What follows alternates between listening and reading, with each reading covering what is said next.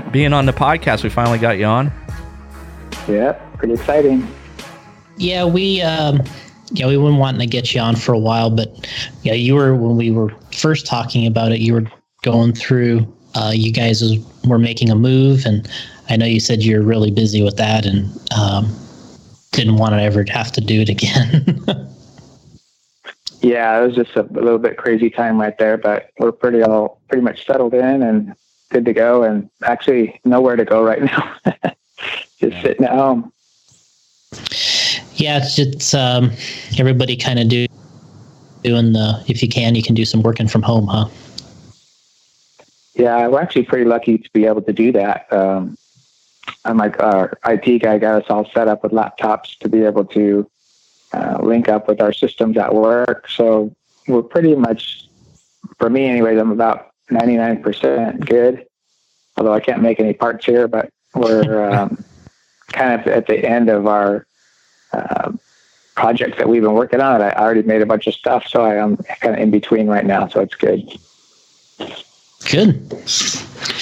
Yeah, we uh, kind of worked on some uh, questions for you, you know, before back then, just to kind of give you an idea of kind of the direction. And um, I think just to kind of start off, probably the best thing to do is essentially, um, you know, tell us how you got into RC and, and some of your own uh, highlights of your racing. I know you've done a lot of racing.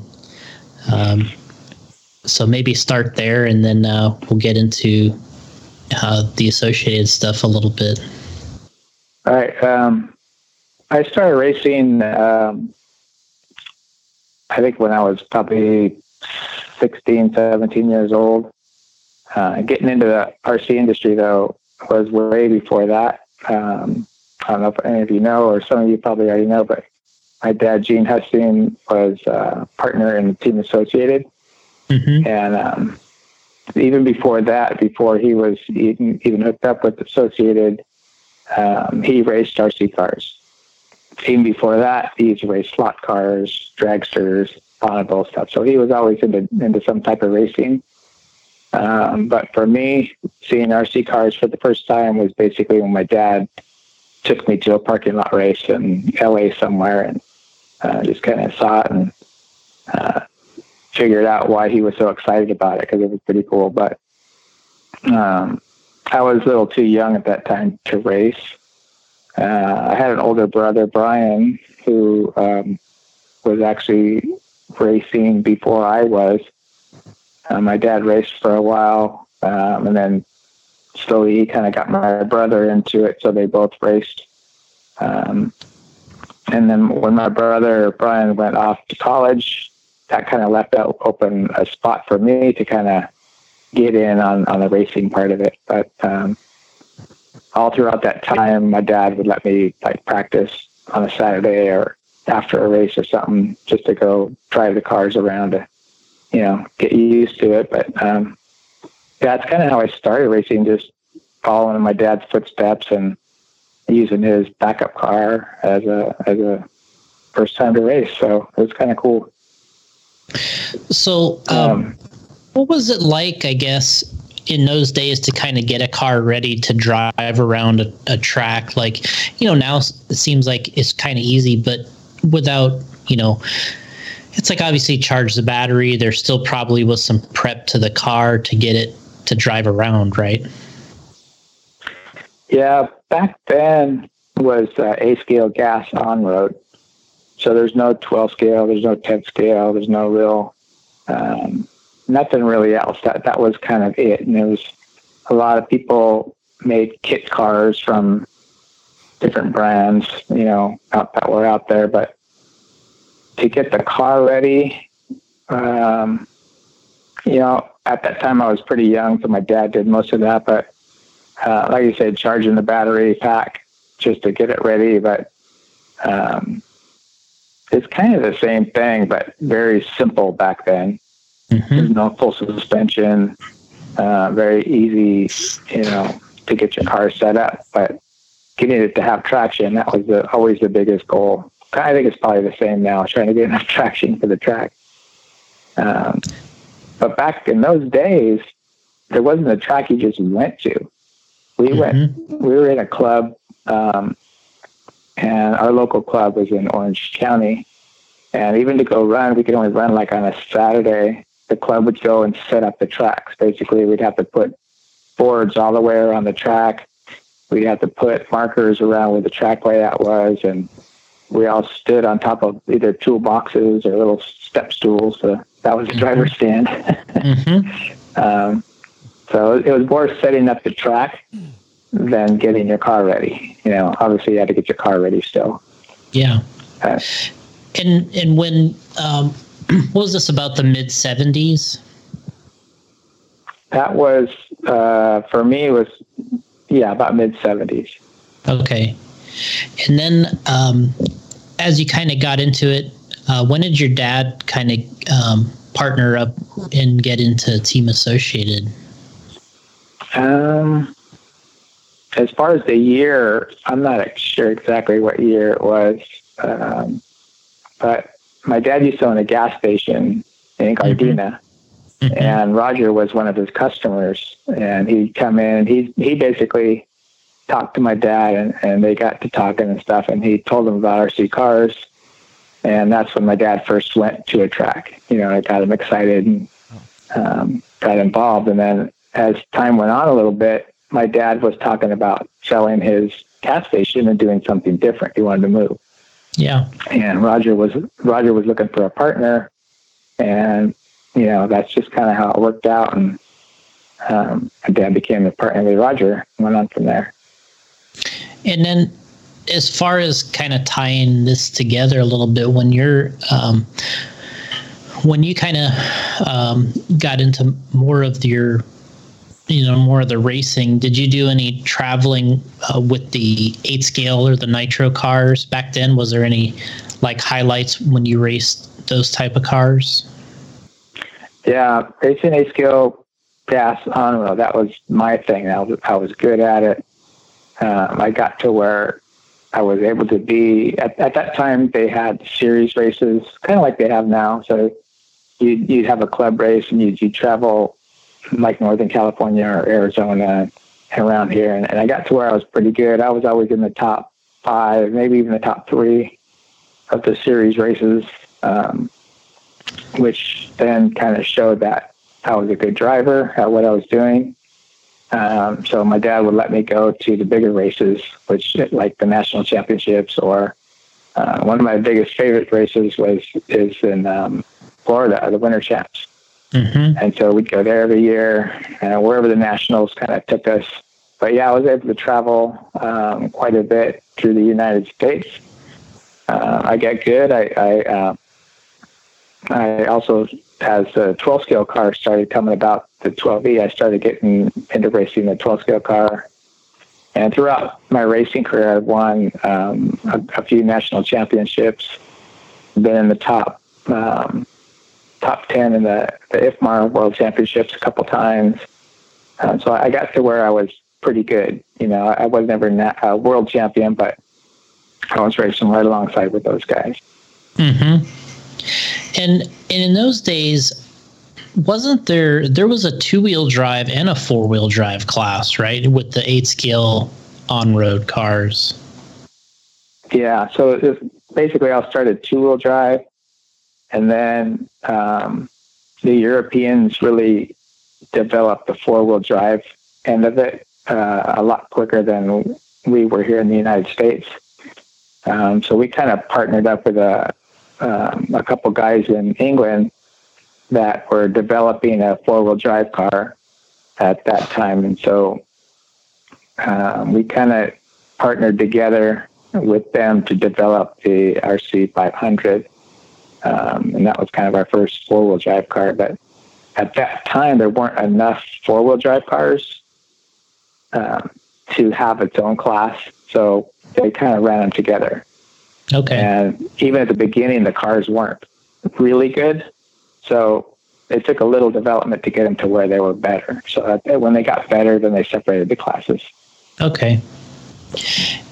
And then you know, obviously you talked about your dad earlier, and just kind of his racing passion and kind of how that tied into just being involved and associated, I guess. Yeah, I think just his mentality. Uh, I don't know if it's his, the way his dad raised him or the era that he ra- he got raised in, but he was a gearhead from when he was even before he had a driver's license. He wanted a car. He got a car and he wanted to go fast. So he, of course, like back in those days, everyone was a hot rodder, and he he actually built a special car to go drag racing, or not drag racing, but you know, racing with.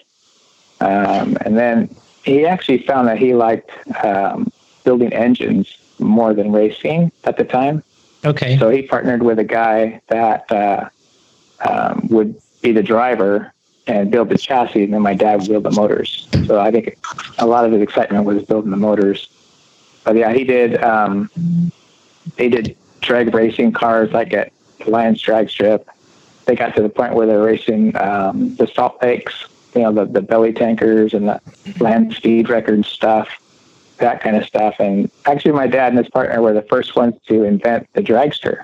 Oh. Okay. At that time, yeah, at that time, um, all the cars were standard length cars, and his partner wanted to build a new car, and so my dad's like, okay, if we do it, we have to do it like I say we do it, you know. And he's like, we want to make it like I think I don't remember the exact length. It was four foot or six foot longer, a tube tube rail car. And his partner's like, "What are you thinking? You can't do that." You know, I just remember these stories my dad always told. Right. Yeah. And um, he goes, well, if you think about it, we don't have it, the cars all start at the same point. You know, the front tires are where the starting line is, and the back tires can be anywhere they want. And when you, at the end of the drag strip, it's the same thing. The front tires are going to hit. But when you're going down the drag, drag strip at that time, the, the tires they had didn't hook up very well. They were loose and slimy, so they figured the longer the car was, to be like an arrow, more like an arrow. And if you can go hook it up and go straighter, you can get the power down better. And then they moved the motor back, you know, so the motor's way back. He sat in back of the um, rear tires. So they got everything super far back. And they're breaking track record after track record after track record. Um, and then guys were kind of, you know, making fun of them and laughing at them, but they're all around their car Yeah. Mhm. you know, Right. months months later, I mean, this, this story continues, and of course, everybody's cars are dragsters now. Yeah. Who's laughing uh, now? but it's kind of cool. yeah. So that it's that innovation, I think that my dad always had, and from there, he got married, had kids. Uh, he got into slot car racing. Um, at that time, slot cars all had a the motor was inline, you know, just straight inline front and back and and you always had uh, the twisting action. When you got on the throttle, it would kind of twist one way. You know, when you brake, it would go the other way. So he thought, well, let's just turn the motor sideways. Call it a sidewinder. And Okay. so he had to solder everything up. He soldered his own frame up, soldered everything, and he actually couldn't get it in there. He had to turn the motor a little bit sideways to get the um, the gear mesh right, and he soldered the motor in there. And then he broke the track record after track after track record. He built a few more of them, and then finally everybody, and to this day, everyone's still running sidewinders. So he's kind of that guy that very innovative and um, not school taught. You know, he's not. He never went to school for engineering or anything. It just he just has these ideas.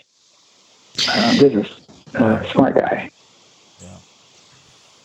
So, you know, kind of as he moves along, you got, you know, he, um, when he got together with Roger, and do you remember kind of when he got uh, started with Team Associated then, and, and what was sort of the first thing that uh, he and Roger kind of worked on together, I guess you could say?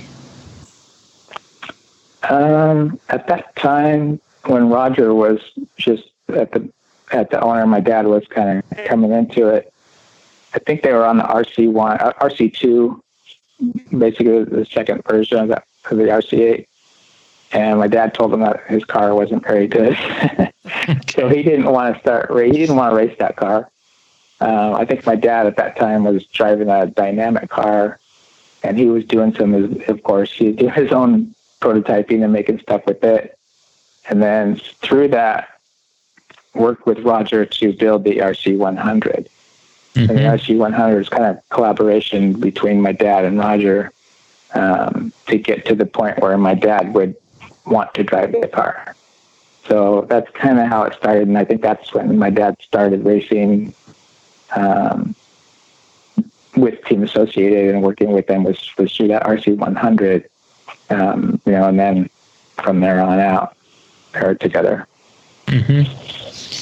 So then there there was an RC 100, there was a 200, right? And and where was the variations in between? Like how many versions? Because you got to the 500, and then there really wasn't a lot after that, right? Um. Well, there's a lot of little things, kind of like a, you know, B4, B4.1, B4.2. There's there's a RC 100. Um, I don't remember exactly. There was RC 200, a 250. And I think that's when they got uh, started making differentials uh, mm-hmm. with, a, with, a, ball diff and a gear diff, and um, we started experimenting with um, different type front ends. It, nothing was really molded too much at that time. It was all machined, mm-hmm. um, so you can make changes pretty quickly. Not that they made them really quickly, but different chassis layout, different radio tray type, and it kind of progressed that way until the RC300. Um, that would be kind of like going from a B4 to a B5. You know, it was a big change in in the whole um, design of the car. Different power pod, disc brakes, ball diff, plastic, starting to incorporate plastic pieces into it. Okay. Um, and then uh, the 300 and then you got by there and then the 500 was kind of the full out four-wheel drive car right? Yeah. So that that was where it really that's where our collaboration with some of your a couple of european guys uh, basically came up with this four-wheel drive um, car. And even at that point um, it was so much better than our two wheel drive that I think at uh, you, at that time we had two wheel drive and four wheel drive class. So some guys, of course, two wheel drive is much cheaper. So some guys would on two wheel drive, some guys would on four wheel drive. So we still had both, but um, actually not four wheel drive, two wheel. It's a two wheel drive and then suspension car. Okay. The suspension car at the time was just two wheel drive, and then in the future, it turned into four wheel drive. So there's a, like say an RC500, then there's an RC500 four wheel drive. Mm-hmm. That was the next version. And so I'm just trying to get the, so we get the kind of the timeline going. What, yeah. um, at what point, um, you know, so at that point, uh, when was like uh, when did like the Ron Paris and the Ralph Birch and those guys when did they start coming into kind of into the picture? Um, I was actually trying to look through our our website because it has a lot of that stuff in there. Um, I think Ralph Birch started coming into the picture like with the RC uh, 500 right around 1983, 82. Okay. Um, he was running uh, electric cars for us. And I think even before Ron Paris was running with us, Ralph started racing with us. Mm-hmm. And then, kind of that same time is when Ron Paris uh, was racing also. So, before Ron um, with Associated, my dad would make all the motors. He's still he was still that motor guy. He yeah. liked doing stuff for building motors. Just he can't, you know, just a gearhead, and um, he just loved making motors. So he kind of collaborated with Ron Paris because um, Paris is kind of the same thing. He's a motor guy. He just loved building motors, and so there was a point where they kind of merged together to where the guy started running Paris motors um, along with help from my dad. They they spent hours dyno testing, um, actually in my my garage until my mom and the neighbors kind of kicked them out. right. Um, it was pretty noisy. so yeah, they they build motors together, um, or get together like every couple of weekends and do some dyno testing and, and get motors ready for the guys. And they, you know, of course, Bill Giannis, um, Ralph Birch Jr. and, and all those guys uh, would would get these motors, you know. Um, so that's kind of about when it was right around middle 80s, I think, middle Yeah. early 80s. So when when did you actually start um, helping with or working at Associated, or start helping with the the, the projects, or um, kind of going down that road? Uh, for me, I started, my very first thing was before I was even 15, 16. I, I was just a little kid. My mom would bring stuff home for us to do. I used to put uh, set screws, set screws in the slot car wheels. um, we used to make slot cars back in the day too. And Mhm. so that was a pain in the ass. So I always get that job of putting the set screws in the wheels. And then I could sit at home and just do hundreds of them, you know, and I get paid. So, um, and then I, I was able to start working part time going through high school. Uh, as soon as I got a car, I was able to drive there and go to school half day and then work half day. And I was a packager. I was working in the packaging room with, with the girls, Mhm. packaging parts, you know. Um, from there, I got into shipping. I did shipping for about two weeks. I told my dad, I go, you know what? If this is what I have to do to work here, then I'm not going to work here because I hated shipping. Okay, Uh, at the enough. same time, at the same time, my uh, best friend, uh, they hired him to work in the machine shop because they were getting more busy. And uh, I told him that's what I want to do. I want to work in there. And so he transferred me in the machine shop. So, So, you- so you moved him to shipping, and then you went into the machine shop. well, luckily uh, we were so busy that we could both be in the machine shop, so that was okay. Ah, okay. and I kind of forgot about shipping because I didn't care.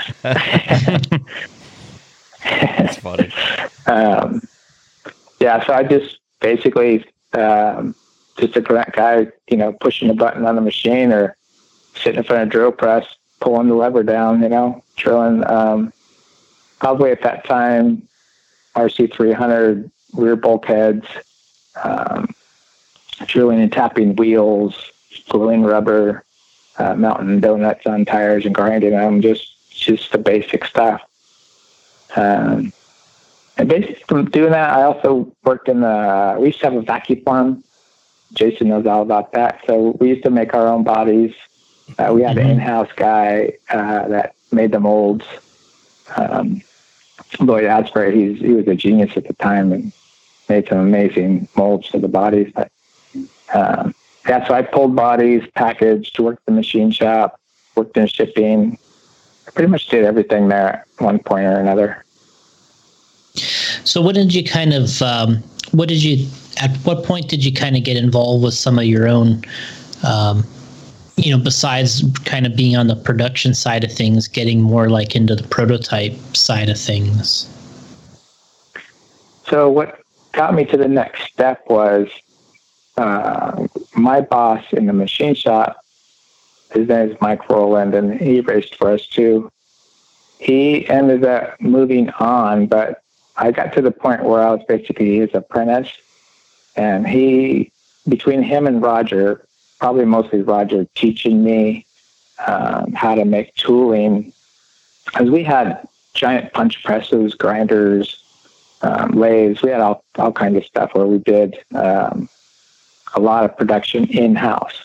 So through that, I learned how to make tooling, mold, like punch press mold tooling, grinder fixtures, all, all kinds of stuff to where I was basically to the point where um, Mike had left the company. He moved on, did something else. So that kind of put me into being the manager of the machine shop. mm-hmm. And at that time, uh, we were expanding still, getting bigger and bigger. Um, we moved at one point um, from Santa Ana to Costa Mesa, which then we were able to get a bigger machine shop, get CNC mills, or CNC lathes and threading machines, rolling machines, Swiss turning machines. So I had to learn how to do all these things. as technology kind of came about. You know, there, there weren't any CNCs back then, mm, so we kind of learned it as we went. Um, so for me, Roger was a big help in uh, Roger Curtis was a big help in basically training and teaching me how to use these machines, how to think like an engineer. I wasn't an engineer. I didn't go to engineering school. I went from high school right to associated. So I'm more of a more along like my dad, where I just kind of knock it out and do it, try it and kind of guy, you know. Mm-hmm. Um, so with Mike Rowland leaving and making me basically the foreman there, that's kind of along the time when uh, when 10 scale off road uh, kind of came into the picture. So I kind of backed into being in that position when all the development of, say, the RC10 uh, started coming along. So it was a, kind of a fun time to be there. Well, it's still a fun time to be there. So it was a good time to, to be there at that time. Mm-hmm. So, um, yeah, obviously that's kind of the, um, like you said, kind of rounding the corner, getting into, uh, you know, the RC10 project. And, you know, so much has been talked about, and then the photos out there of this, you know, some of these, um, you know, projects where this RC10 was uh, was made, and you know, it was my understanding that you that you made a lot of the parts on this prototype car that's in a lot of the pictures and what what was what was that like and kind of going down that road of of uh, putting that that first car together it was pretty exciting and i actually still have that car as well as the one of the cars that we raced at the first nationals with the RC10. So those are kind of two of my prized possessions, I guess, car wise. But um, Roger was the lead designer of the off road stuff, uh, along with help from my dad, of course, along the way. But just going from nowhere, because all we did was on road at that time. We did A scale gas and 12 scale electric. And then all of a sudden, you see the popularity of, you know, this off road thing coming along and who wanted to be on board with it. So we, it was kind of neat to start from zero all the way up to, I guess, where we're at now. But going to the tracks, seeing what people are doing, kind of laughing at what they're doing because they're being an on-road racer guy. You know, everything has to be really pretty precise. And you see these off-road guys where, I mean, they're they were like taping extra receiver packs to the top of their wings to get more traction. Mm-hmm. it was kind of funny to see, you know, I didn't even know if they had oil in the shocks, you know, the things are bouncing all over the place. So we had to have a pretty big learning curve to see what was good at the time and and an idea of how to make something better. So we went to a few of the score off road shows, which is the full size cars you know what they're running out there. And my dad and Roger kind of looked at all the different designs, the newest, latest things, and kind of saw something that caught their eye and had you know the A arm type car, mm-hmm. and that's kind of what they based the idea off of. So Roger's in his office just drawing up all this stuff. You know, he's drawing um, transmission, differential, six gear you know, is inside the transmission, the suspension arm. So he's drawing all this stuff up and he gave me the drawings and I grabbed some plastic or aluminum or whatever it was and just started making the parts, um, which was kind of exciting for me because um, I never really did that before, you know. And and again, nothing CNC back then. It's all just hand done. So wow. that's the way things things kind of looked differently back then because you couldn't do any really cool stuff, you know. And you had to think of how how it could be molded and that kind of stuff. So, um, yeah, so we we knocked out all kinds of stuff before we got to the point where uh, we have the RC10, you know, the the final product. So, um, we I don't know. You've probably seen pictures of prototype uh, RC10 stuff that we had to go through to get to that point and testing and everything. But it was fun. I think one of the hardest things was for me to do the chassis. Mm-hmm. And we never did that before. And I had to make a basically a, a one inch thick slug piece of the chassis. Basically looked like the chassis, just a solid one inch piece, thick aluminum. And we had to experiment with folding the aluminum around that to create the shape. Um, so we made several different ones because the first one, the battery didn't fit in there. so we had it, we tried all different kind of stuff. We got to the point where we have that classic RC10 shape, you know. Mm-hmm. Um, and it's just basically beating on it with a hammer, like a you feel like you're a body mechanic, you know, just bending it, bending it, bending it, and sometimes it would stretch and crack or tear, and so it just it probably took a couple of weeks to where we got a final chassis out of it. Um, but then you could start bolting stuff to it, you know. Mm-hmm. So that was pretty fun. Yeah, I mean, and then um, yeah, I'm kind of going through and find trying to find some of the photos while we're talking to, just to kind of um, remember a little bit what it everything looks like. But you know, so do you think? You know, when Roger was kind of working on this design, you know, with your dad and what, and uh, basing it a little bit off of some stuff that they saw in real life. But I mean, the way that this thing is laid out, um, you know, the transmission and um, you know the the dog bones and all that stuff. I mean, this thing is it, it's one hundred percent the blueprint that all these cars are based off of now. I mean, honestly, I mean honestly, like when you you know, when you put a B6 next to this RC10, sure, you can, you know, if you look past all the materials and all that and you just look at kind of the the creation of this thing, I mean, they're basically still the same type of thing. Um, Yeah. and um, but it must have been you know pretty interesting to like you said start from scratch right like I there was nothing i mean there was the you know the tamiyas and all that kind of stuff out there but really you know there was an old video where roger basically said he just drew a straight line a horizontal line on the paper and he was like that's where i want the bottom of the chassis to be and he just kind of started there Yeah. Yeah, I mean, you, so you can see the, the the two brains between my dad and Roger.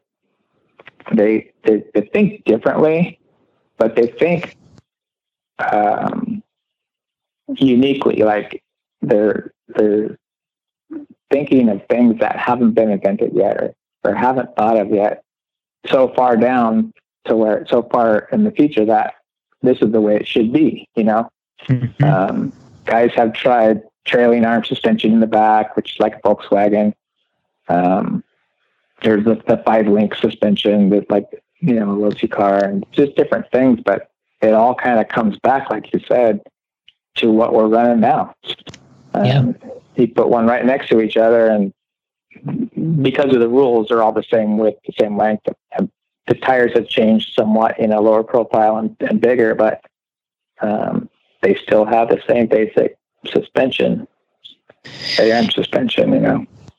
Yeah, I mean, to me, I just look at it and I'm like, you know, I just eliminate the looks, and I'm just, I, you know, to me, it was just, um, you know, it's baffling to me because, I mean, this thing, you know, we go on about now where uh, you know B5, B6 generation. Oh, do you have gull wing front arms or not? Or, but this car had gull wing front arms. You know, and right? it's funny because it's just like you know this thing is the blueprint for all um, off-road two-wheel drive vehicles um, this- Even even the the, the ball diff. You think about the ball diff, which we're Mhm. still running now. Mhm, Um, that Roger invented that for the 12 scale car. mhm. Back in the day, there were no diffs back then. There were just straight axles. And cars are difficult to drive with a straight axle. So Yeah. he thought of all different kind of diffs and stuff, and he invented a very simple differential. And I think I'm pretty sure it was the 12 scale car that was the first car that I went into to this day, 12 scale cars still have that same ball diff. And he incorporated it into, which then became like the stealth diffs, you know, Mm-hmm. and it came away from the, the six gear into the three gear. And the diff rings got a little bigger, but um, it's basically still the same thing. Yeah. So it's, it came from then so long ago and in the 80s and 90s till, till now, and it's still basically the same thing. So, kind of uh, moving along. I mean, so by the time you had, and I'm sure this was a, um, I'm sure you've even probably don't remember a lot of the the work of this, but from this first car that you guys had here, that you, you know, essentially custom built this car to the point where you're actually selling an RC10. Do you remember like that? That sort of that time frame of um, you know because i mean i you know obviously being in this business too it's like you know you have your ideas of oh you know we'll get this thing out in five or six months or it'll be this amount of time. And you know what i mean? You have all these kind of like mini goals or things in your mind of when you'd like it to be done versus what reality is. But i mean i'm sure that had to be a huge undertaking to go from that to selling the very first car. You know, with the RC10, it was like a rocket ship for the company at that time. You know, we're we had a, the shop in Santa Ana on Edinger, like one section of the building, and that's where we're making these cars. And um, as we started to release it, everybody wanted it. Everybody wanted it. It was like the car to have. And we did, we built as many as we could, as fast as we could, and it wasn't enough. So Mhm. that building, we had to knock a hole in the wall, rent the next section over, and expand. So shipping kind of had its own section. We were able to expand the shop to where we can make more stuff. And we were almost, I would say, the first three years, we were always back ordered. We couldn't make enough. Mm-hmm. And the whole saying where, you know, when's that going to be out? When's it going to be ready? Two weeks. I think my dad was the one to coin the phrase two weeks uh, because people just wanted everything so fast and we worked as hard as we could, as fast as we could. And when we got close, it, it's kind of like, I'm sure it happens with most companies. You, you think you're ready, you're almost there. It should be two weeks, and then something kind of sets you back. It's like, oh, crap all Yeah. right, two weeks. I'm ready two weeks and something sets you back. So, um, I don't know. Basically, I think that car, trying to make it fast enough was probably the most difficult thing. Expanding, expanding, expanding. Um, Mhm. we basically were probably five, I'd say six times bigger by the time we started from when we started making the RC10 that we were too big for that uh, Edinger building. Uh, it grew, you know, almost six times. We, we, we filled up the whole building that we were in and we kind of rented the space across the alley to, for storage and all that. Um, so I, I don't remember the question, but I think that was the answer. Yeah, I think just the idea of going from that prototype car to actually selling them, it is a long road, I'm sure. And it was, and that's not even probably, like you said, making the expanding your building and moving stuff around. And, and then you're trying to do it all as fast as you can, right? fast as we can. Of course, and with good quality. So finding vendors that can do it. Uh, the worst part of all of that whole car was the chassis. The Mhm. chassis, you had to go through so many stages from the beginning to the end. And, and because we were trying to do a lot of our machining in house, uh, we had the vendor that would uh, basically punch out the chassis or, or, or mold them when you, when you when you form them at that at that time the material was in we call zero condition annealed so it was very soft you can you can form it around this thing and um, it was still soft you know you can you can twist it in your hand easy taco it whatever you want to do so From there, it would have to go to a heat treater. And that same day, when it get out of the heat treating, it was still just as soft as when it went in. And they packed it with dry ice. So it's like super cold, frigid cold. Because when they heat treated it, it would warp. The things would twist, to buckle, do all kinds of things. So we would hand straighten um, every single chassis. We'd have a, a flat plate that we just had like a rubber mallet and we'd flatten out the bottom of the chassis, flatten out, straighten out the tongue, use your eye kind of to look down the bottom of the chassis and kind of tweak it, Mhm. set it aside, do the next one. You're just doing this over and over, thousands of chassis, one by one. Um, and then you send it back out for heat treat to get um, the, the finish hardening on it. And so then it'd come back, you'd have to countersink it, clean it, deburr it, and get it anodized. I mean, it was very time consuming. Um, but at that time, that's there wasn't molded chassis at the time. So Mhm. that's kind of the way it was. And um, kind of probably the longest lead time thing was just getting chassis done. Um, but, I- you know, that, that was all part of it. Expanding the machine shop. We, it's when we got a, our first CNC lathe because we were trying to make things uh, quicker and better.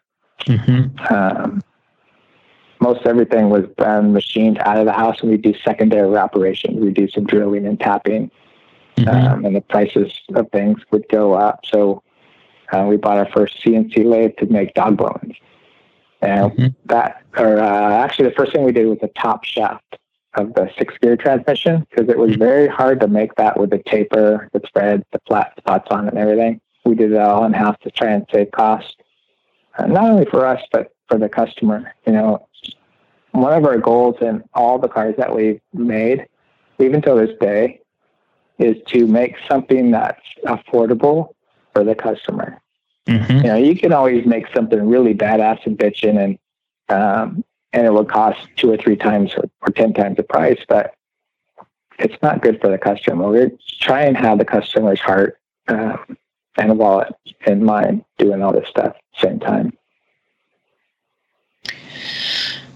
So we did the, uh, like you said, the the CNC stuff. I, I remember seeing the chassis come in on the dry ice when I when I was there. You know, I was uh, years later, but I remember seeing these pallets come in and then the dry ice, and I was just like, "What is going on here?" Like, you Yeah, know, because I was like, you know, I was like 16, 17 years old, and you're just thinking, you know, before you see all this and you're just a driver or a racer, you know, you're you just take for granted how all this stuff comes to market and and where you can actually drive it and race it. But when you actually got there and you could see this stuff happening and you're like, wow, this is a huge undertaking to to make all this Yeah. happen. You, know, like you're saying, the countersinking and the I remember the the fixtures you guys had and the stuff to do the the countersinking. Um, that was a big thing too, wasn't it? Yeah, you got to experience all that. That's kind of cool. Yeah, even the countersinking, um, we bought two of these big drill presses that had these uh, heads on it that you can have multiple countersinks on it. And there's so many holes in the bottom of the car and so close together, we couldn't do it all at one time. So we had one drill press that I'm going to say had 10 countersinks on it. And it was all pneumatic controlled. You know, you push a button, it'd come down to a stop, and then it countersink all the holes at the same time, and it'd pop up. You put another chassis on, push a button, do the same thing. Um, and then you'd have to take it to the next machine over. Well, actually, at one time we just had one machine. We'd have to change the head out and all that, and we ended up with two machines, um, and then doing it that way. So, and I didn't know anything about that kind of stuff back then, so I had to figure this out along with Roger, um, helping me. We we learned together how to do this kind of production stuff. You know, it's things that we we didn't go to school for, and it's is kind of happening. So, ten years before that, there weren't those kind of things around. So CNC wasn't around when I was in school. So it kind of happens when you're doing it. So you kind of learn as you go along. Um, and using the, you know, what little of my dad's brain power that I have, I mean, he was thinking way out there. but I did my best and I, I could figure things out and make things happen. So um, I got a little bit of Roger and my dad's um, brain together to, to kind of get us through things. So it was fun. So, I mean, is there, I mean, obviously there's many different versions, but is there any, do you have any idea how many that original RC10 was sold? Like, if you had to just guess? I, boy, you know, I've been asked that question so many times and, um, I don't know. I, I could tell you a number, but I'm sure I'd be way off either way high or way low. Because at the time we're doing a lot of the stuff, there were no computers that we were doing inventory on. Actually, we didn't do inventory back then. They just kind of you just order okay, order another five thousand. Okay, order another five thousand, and we just go through it. Yeah. So there was really no stocking stuff because when it came in, it got done and it went out. You know, we were back ordered with stuff. So Wow. um, there weren't like books at the end of the year where they, tallied everything up and oh, we sold this many cars. It Yeah. just wasn't really there. I mean, you could do it probably, I mean, do you think, it's all handwritten stuff. would you think a hundred plus thousand is out of the question? hundred thousand. I would say a hundred thousand might be a good number. I don't know. Yeah, I mean, I mean, it's just a guess. You know, you never really know. Yeah, but I remember, I remember Pete telling me, uh, you know, when I used to talk to him, that he's like, he's like, I'm telling. He would tell me this. He's like, I'm telling you, I would just tell a vendor, keep making them, keep making this until I tell you not to. That's right. He he would just say. Keep making it until I say not to. That was his purchase order to them. Was just keep making it until I tell them not to. That's what it was. I tell you, we we Yeah. had our one machine, one CNC machine. All it did was make dog bones, eight hours a day, five days a week, every single day. That's all it did. We could have sold over a hundred thousand. I don't know, it, because you use up spare parts too. Yeah. So uh, with these racing cars, you know, for every guy buys a kit, he probably buys another spare part for it. Mhm. Um, and back in those days, probably two or three, you know, depends on when it was. Yeah. But yeah, just keep making parts. Just keep it. We had a, uh, another a Swiss lathe that we made titanium turnbuckles on. hmm And that's all it did. The only thing it did every day made titanium turnbuckles all day, eight hours a day, every day. Change the length, Yeah. keep going, right? yeah, it's just a program. You change the program, boom, it changes the length, and it's good to go. So Yeah, crazy. we'll kind of kind of jump jump up here in the timeline a little bit, but um, but getting into like what I kind of thought, and this is going down the the line, but of the, I think the cars that were so intriguing to everybody, and for me was this when you guys did these worlds in '89 and '91, and you made these special cars for the race. And you know, to this day, it seems like those cars are still highly sought after, and people still know that name, stealth car. Um, what you know, what was it like? Um, kind of getting ready for those events, and what was kind of the goal? And then I guess at the other side, you guys are super busy selling the cars you're making. And then you have these worlds to do where you're thinking, hey, let's make a different kind of car just for this race, right? Yeah, I mean, with the RC10, we're kind of stuck, you know, with the the width of the chassis in the back, um, the way you make the front end, all these things. We're, we're kind of stuck to where the, the, suspe- the suspension arms were the length they were, and we wanted to do. The trend was to kind of go longer suspension arms. So this was a way to um, test and prototype a theory of okay, if we had longer suspension arms, what do we do? So that's when we started testing. And with the with the '89 car, um, we had the platform, and and two, they had the graphite chassis like the TQ10 and those Mhm. things. So, so graphite was kind of um, available at the time with with a kick up in it and everything. So you can pretty much route out whatever you want, which is really cool. Um, even that, I I did it on our uh, mill at the shop, prototyping just by hand, you know, and then of course the bandsaw and everything. But um, it was a way to that we could prototype parts of a whole different design um, and test it, you know. And so we we did some local testing and and found the cars were good, you know, better than what we had. So we went full board to, to try and win the world championships, which we do every time. Even to this day, we we try and make something that is the ultimate goal is to win the biggest race in the world. Mm-hmm. You know, and some people get mad at that to where, you know, well, I can't compete at that level. I can't get the stuff that they got. And you know what? This is the world championships. You want to win that race. And for your Mhm. manufacturing, for your team, this is one event where it's not really for the average guy, although they can race there and nothing stops them, but they may not have the best.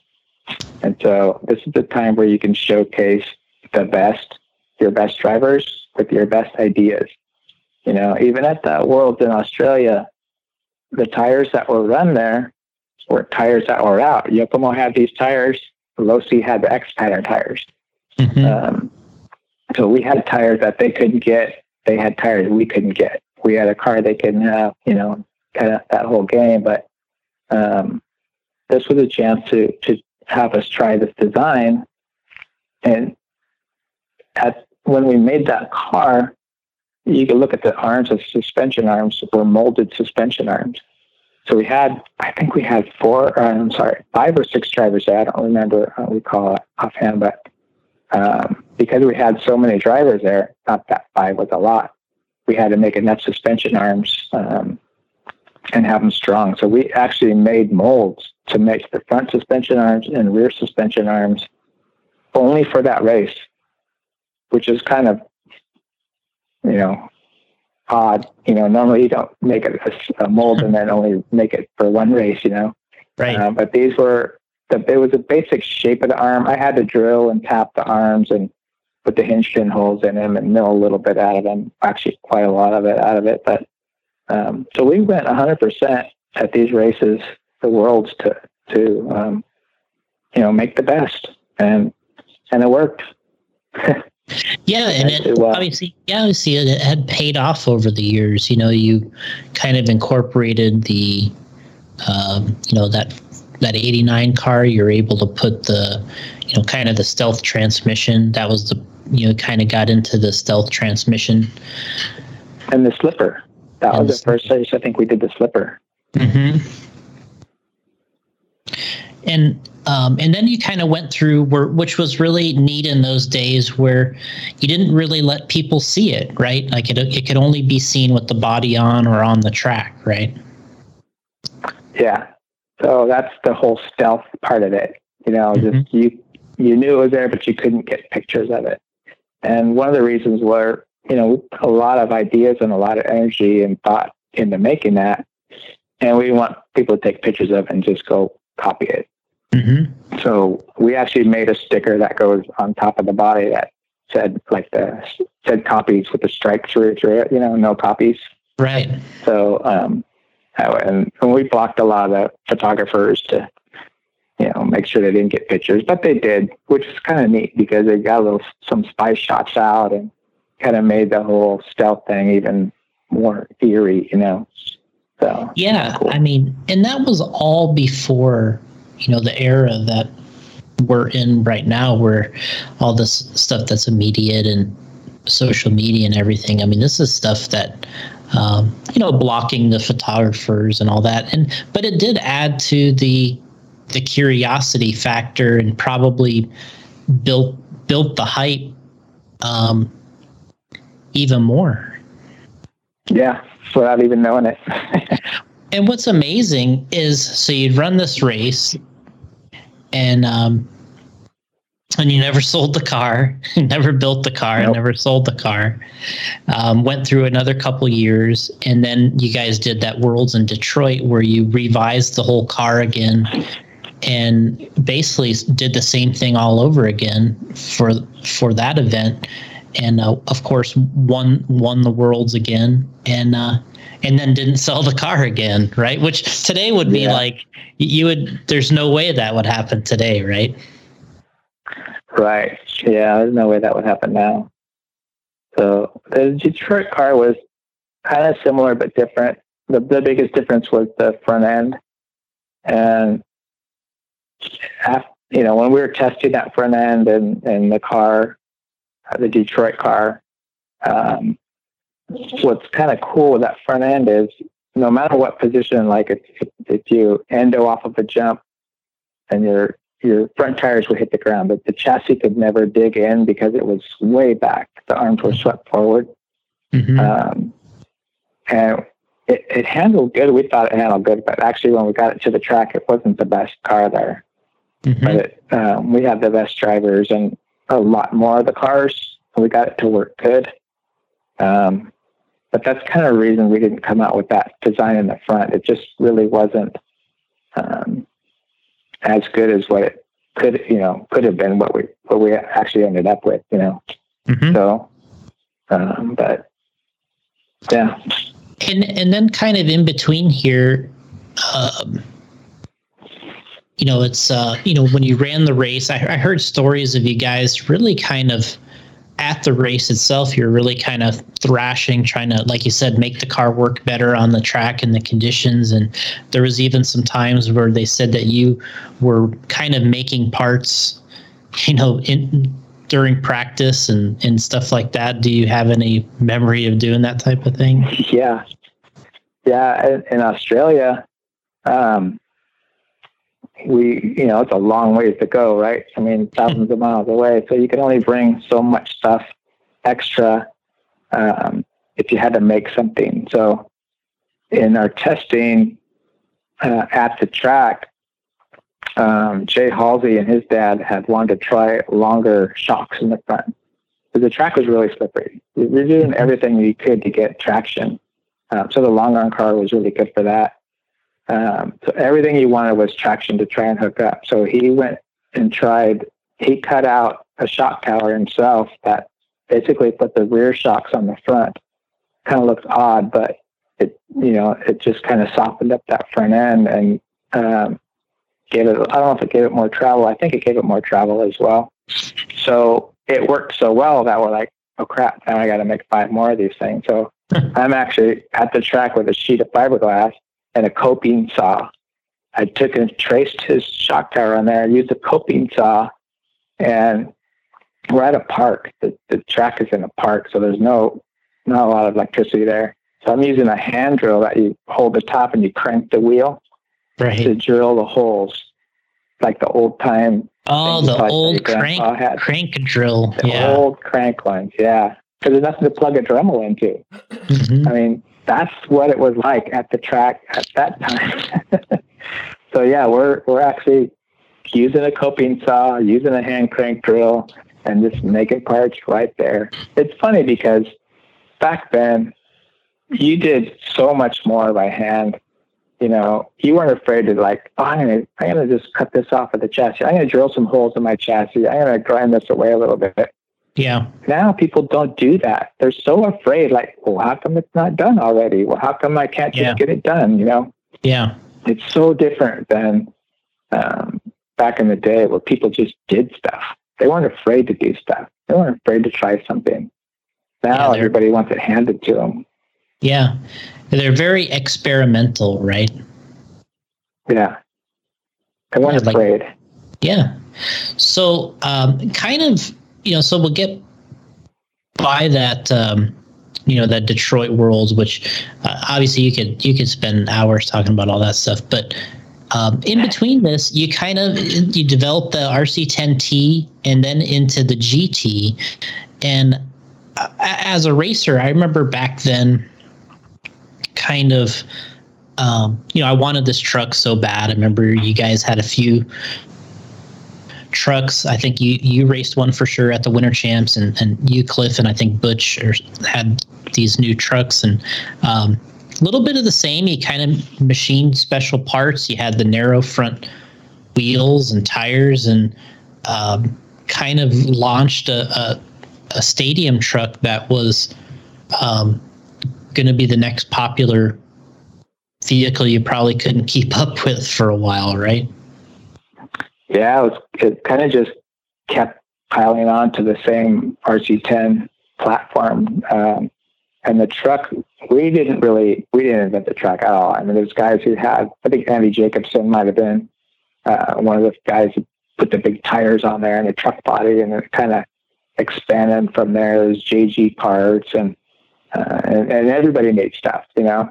Mm-hmm. And so it got to the point where like, hey, we need to make something here. It's it's really fun to drive. You know, when you when you first drive it compared to buggy, I thought it was more fun to drive because you could make mistakes a little bit, you know, and it wouldn't show on the track. They're just hooked up a lot more. Mm-hmm. Um, so yeah, we went 100% into making a truck version, and I think the Winter Champs was probably the first race that we we showed the car. Even then, we had that's when we had uh, powder coated chassis. Yeah, like an orange one and a green one and pink one and whatever. But um, like you were talking about the front tires, there weren't any rules on how wide the front tires had to be. Um, so I think there was a, a tire diameter size. So we made a narrow front tire. Uh, it was basically like a buggy tire, kind of more of a balloon shape. Mm-hmm. Um, and they worked great with those tires. But then they changed the rules after that, and we couldn't run them anymore. yeah. Uh, but yeah, it's just kind of like you know thinking out there. Okay, what do the rules say, and what can we make? You know, uh, sell everything. Of course, we want people to go out and buy it and win. It's not like we're trying. Like at the world's, we try and win that race. So we we kind of make stuff just for a few guys, and then eventually come out with it. But um, we want to try and stay on top of the game. So that's where it came out with a narrow front tire. Um, and the rules changed and had to go to a wide tire. But I think it was pretty fun. I like driving truck probably more than buggy at that time. And then, like you talked about the the GT from there, um, that really got me more excited about anything because I like gas. Yeah, putting a gas motor in anything is way better when you know what I remember thinking as a racer at that point was, you know, you still hadn't revised the RC10 and you did the truck, so you had the RC10T and, and sort of the RC10, and you kind of had several versions, but the buggy still hadn't come out with that new version of the buggy. And then I, I want to say that, from what I was told anyway, that your dad was like, he he saw this gas truck thing kind of going and he's like we're going to get into this gas truck class. And it seemed like the buggy project kind of got put on hold to do this uh, gas truck which seemed strange at the time until it started selling really well right? Yeah it, it kind of is what we talked about before is trying to keep up with production. Um, although we made the, the stealth cars and the long suspensions, we kind of knew the direction to go or where we were heading for.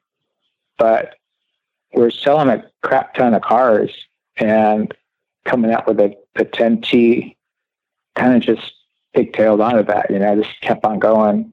Mm-hmm. And then now a nitro car, all with the same platform, same arms, same front end, you know, figure out how to get a motor and, and gas tank in there and just keep on going because um, that it was popular, you know, to just stop everything and change. There really wasn't a need to at that time.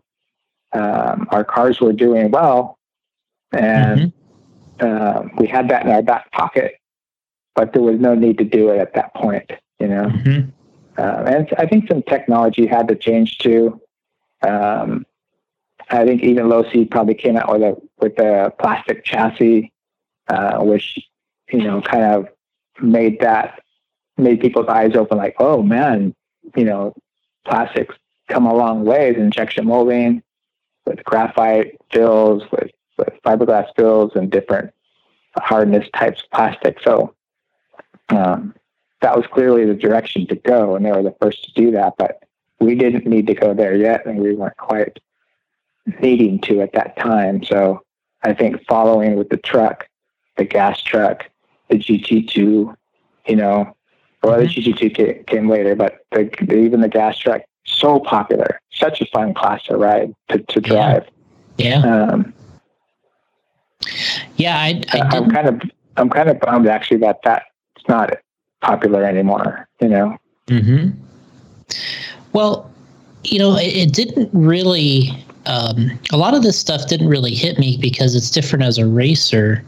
But you know, when when I was just a, you know when I was just a racer and we do this, uh, you know, all you wanted was a new two wheel buggy. You know, you're just thinking, oh, that you know, you know, we just need two wheel buggies. But it didn't really, from a business side, like you're saying, what you don't really understand is that it it, it for most people is it didn't like you explained it didn't make sense because you're already selling a bunch of them and they were still winning. But what made sense was if you had the stadium truck and then you had this GT which um, you know a lot of people told me that the GT was almost like became like the best seller eventually. Well, if you think about it, the RC GT, RC10 GT never lost a national championship. right. Every time we raced it, every year, we won. Mhm. So it was a car to have, you know, and, and it worked really good. Had the aluminum chassis, you know, to, to cool the engine and the suspension was, was there, the tires were there, and it was a fun car to drive. And it, and the almost any engine you put in there was overpowering. So the engine really um, was the best part about it because you can go as fast as you want and probably too fast. So it Yeah. made it made it easier. The electric part is always trying to get the best batteries, the best motor, you know, and try and go four minutes without dying. But with a gas motor, it took all that out of it. So it really made it fun to drive. Uh, you can you run longer qualifiers, you can run longer semi mains and main events, and um, like it is now with gas. You know, you, you just you can run an hour long main event or forty five minutes or half hour. I think that was the excitement for it, and eventually made it um, popular by everybody. yeah Not just our car, but, but all gas trucks. Yeah. And it, it almost seemed like that was the toughest one for anybody for some reason to catch you guys in that class was uh, for some reason that GT was uh, it was just a, an amazing truck and and I, I you know even you know Losi you know they put a great effort in trying to outdo that truck but it was very difficult and I'm sure it was frustrating for them because um, it was a, a much more simple vehicle. They kept making it almost more complicated and adding things, but it wasn't it wasn't better. Right. Um, and um, yeah, that that that truck was, uh, and I guess ironically, you know, as you move around, it was kind of a mid-motor truck. in, in, Yeah, a, a right. sense. So, in a sense, that was, uh, and, and we really, at the time, we probably never really, we were probably trying to make it more like the electric truck. But I remember there was times kind of in the peak when you know Richard and Mark and when we were racing, you know, they would say, "I think this might even be better than my electric truck." Yeah, could have And been. We still Yeah. put the battery pack out there to, to kind of get the weight back, but Mhm. yeah, the motor was in front. yeah, just real kind of interesting. So, uh, yeah, that truck, uh, obviously amazing seller. So we'll we'll keep moving down the road, and then uh, the the next big one I thought was a, um, I don't know was the TC3, uh, getting in the touring car, uh, which was kind of like. you know this it's crazy because you start an on road you do gas uh, 12 scales then you're uh, in the rc10 you follow that uh, prototype cars the 10T, kind of follow the market, then the GT, and then all of a sudden we had to make touring cars. And um, I was a little more involved in that one because I got to drive it um, outside associated. Was I remember was I was one of the first ones to drive it um, with Cliff and Reedy, but uh, that was a huge and I, a prototype car as well. I remember you um, had a lot of work in that one. Yeah, so that was a that was uh, a turning point also because of course we had 12 scale, uh, 10 scale pan cars, and then it, it got to where people were making these full suspension touring cars, and um, we had to get in the game, right? Mhm. So same thing. We had to do all our research, and this this is where Cliff was there at the time, and, and Roger, and they were pretty much the brain brain power behind all the design and everything. And um, but then it came to me where I had to make all the prototype parts, and again, no CNC equipment at this time. This is all stuff that has to be done. Just take a block of plastic, put it in a hand mill, and just start cutting, you know, one corner at a time, doing all these things. It's uh, you weren't going to make 20 of these things. you just kind of make Yeah. one at a time and go testing. Uh, but with the with the shaft drive car, the concept was at that time because um, batteries and motors were always an issue. You know, you, you had to go four minutes as fast as you could for as long as you could. And so with the shaft drive, it's the, the transmission uh, is so free, thinking that uh, with it being so free, you could go faster longer. That's kind of the, the, the idea behind it.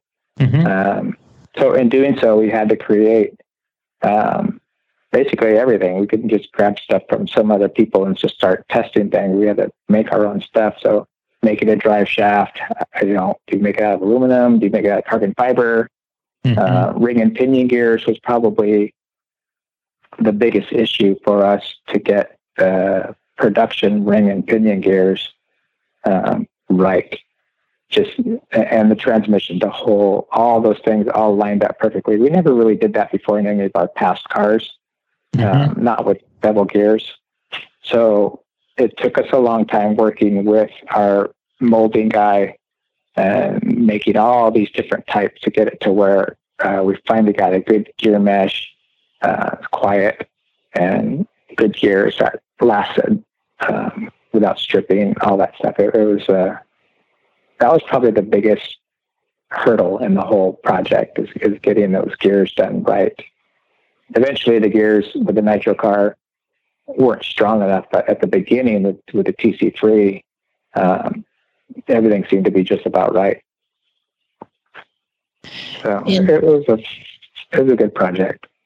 Yeah, I mean, as I kind of remember it, um, it was a long run um, building up to getting having that first car, and um, you know, I remember doing the the big Chicago hobby show, and I remember um, they had a, you know, a prototype that they weren't really letting people see, but um, kind of maybe they were taking some orders or back orders. I'm not sure what they were doing with it, but I remember your dad would come to where I was at in the show and he would, you know, I'd just be sitting there, you know, doing something and he would just come over and say, Tell him how good the TC3 is. You drove it.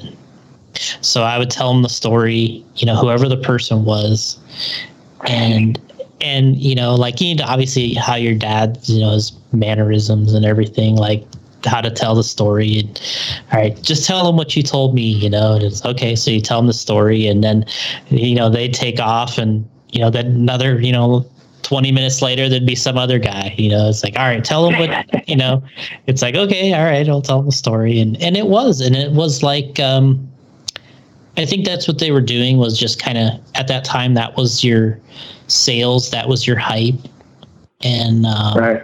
and you could generate uh, the sales. But yeah, that was a um a really fun time, and and I think it was a long.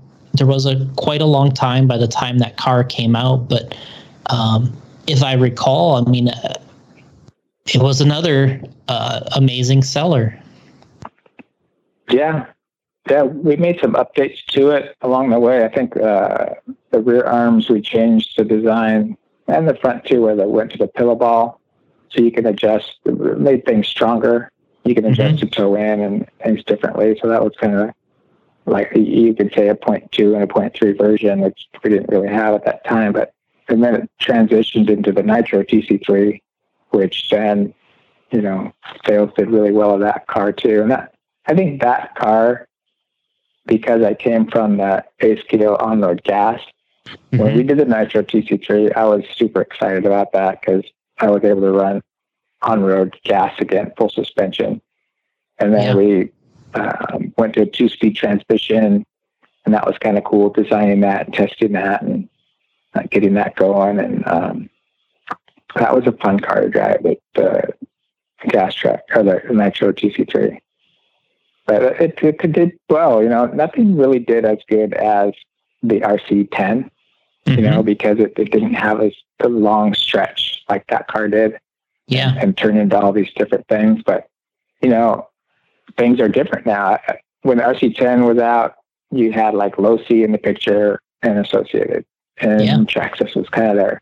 You know, so it's, it, for like a couple years, we'd be on top, and Losi come out with something, and they'd be good for a couple years, and then we'd have to rethink what we're doing, come out with some new parts, and we'd be on top. So kind of like a leapfrog thing between two, maybe three companies.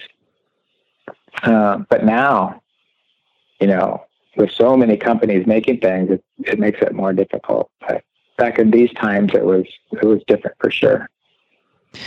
You know, and I think to me the the off-road cars you know in between here we had the b2 the b3 generation but it felt like you know those were successful but it felt like um, where really kind of was the next home run i think was it felt like the b4 was kind of the um, the the next home run two wheel drive car. I mean, and, that and that was one where you're able to get a, a good uh, amount of time out of it. Yeah, uh, that was pretty good because, um, like the B two, um, so that was a pretty big change, probably more of a milestone change, but that started it.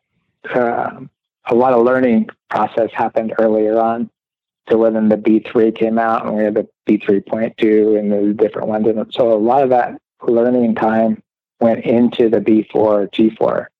And so you kind of got the best of all this stuff, you know, from that type of chassis, you know, the molded shock towers and, and the shocks were getting better with, with threaded shock bodies. And um, we went to the, the bigger diffs, the lower ratio, um, 52 tooth, you know, the bigger ring gears or the bigger uh, diff rings and more balls in there so that the diffs were locking in better. And uh, I think the slipper, I don't know if we made a jump in the slipper at that time, but um, all these things kind of came together for, for that era of car. Like you said, it was a, it was a milestone, I think, because it was kind of um, the end of that platform before we went to the B5.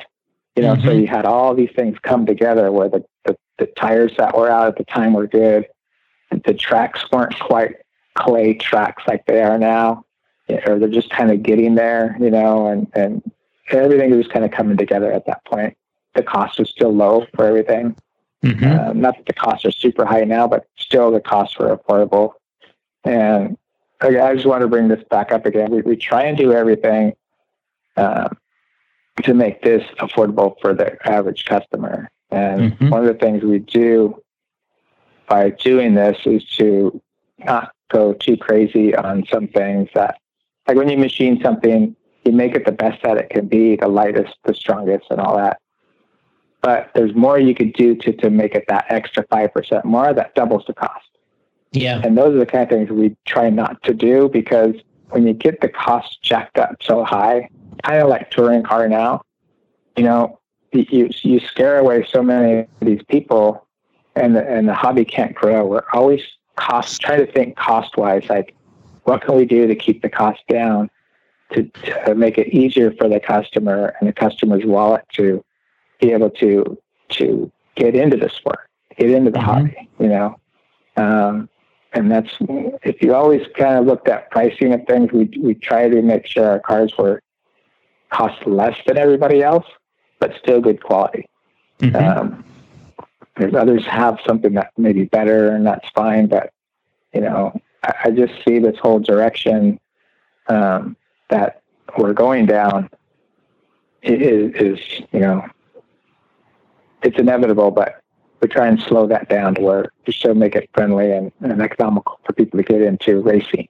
You know, mm-hmm. I think this car was still at that point where you get a lot for your money uh, and Yeah. a good car. You know, Yeah. yeah, That's like that's essentially the the B4 T4, right?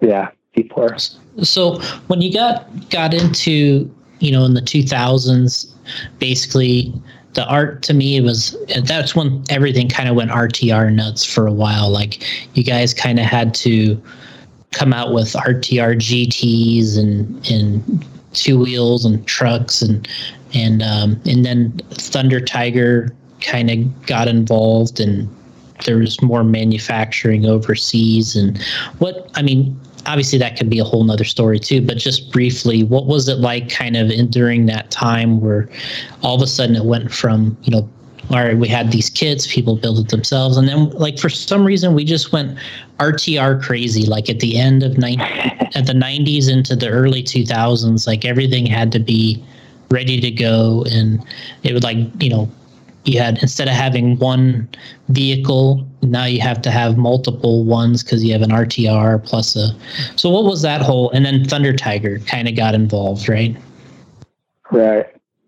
So I don't know really what sparked everything off, but um, at that time, that's when um, it's, I don't know how to explain it, but at that time it's kind of like when people wanted to get stuff, and then mentality wise, I don't really know how mental how people changed the way they think, but nobody wanted to build stuff anymore. It, it, it was gradual, but this is the time where people wanted instant gratification. They want RC cars were big, uh, you know, everybody's got them, but they didn't want to build them. They just, I, okay, I, I got money. People were making money at that time. You know, everyone's working, everyone's you know driving these big SUVs, and everything's going good. How can I just buy it done? So everybody wanted an RTR, which you know I, I can see that, but so we sold kits and we sold RTRs, but also that time people didn't want to spend a lot of money. You can get stuff overseas cheaper. Um, that's when a lot of businesses, you know, like you said, it's a different subject, but um, that's when a lot of businesses went overseas. Either you went overseas to have stuff made, or you went out of business. So, unfortunately, you know, we we had to follow that trend, or we wouldn't even be in business right now. But Mhm. one of the things, our partnership with Thunder Tiger was Thunder Tiger made engines. They made aircraft and, and engines and stuff. And so when we were doing the RC10 GT, we needed an engine for it, and they were able to uh, supply these engines. So we worked with them in a design of an engine for our car, specifically for our RC10 GT, uh, which they supplied.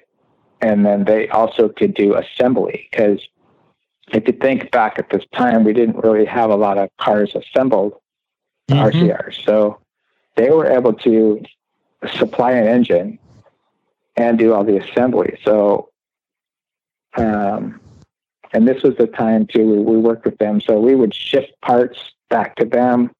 They would assemble it. They would, they could get radios cheaper because all the radios are made overseas anyways.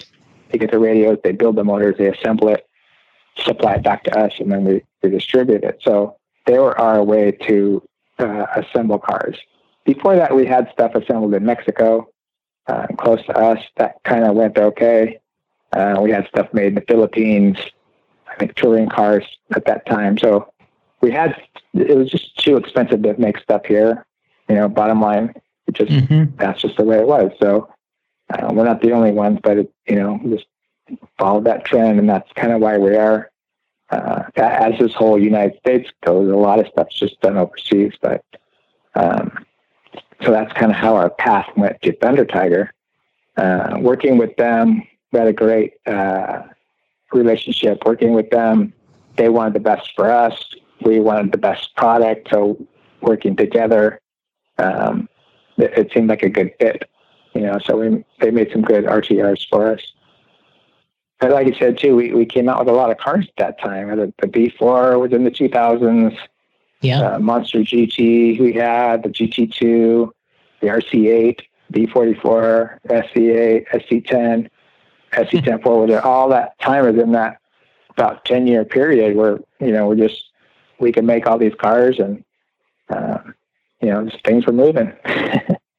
Expansion. And, and when um, kind of in between here, I had where we were talking about the the one eighth scale off road category. So it's like, all right, you know, you you did the on road thing with the you know the TC3. It's like all of a sudden now you're rotating back off road eight scale. Now we're nitro off road eight scale, and I remember seeing your prototype uh, eight scale buggy, which you know back then what was you know stands out was a lot of the white white parts. Sometimes they you know in those days, obviously all machined. But do you have any memories of that first eight scale build that you guys did for testing?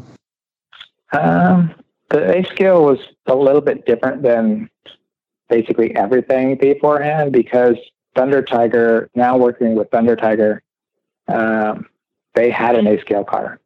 Mm-hmm. And so their car wasn't really very good. It, it was good, but not at the levels that we would have wanted it to be.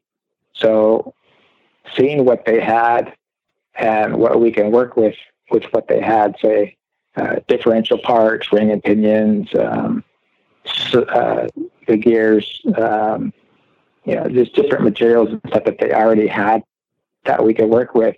We thought, okay, that's a good basic starting point to where we can build a car from there. They had uh, steering blocks already cast. Uh, they already had uh, universals and that kind of stuff.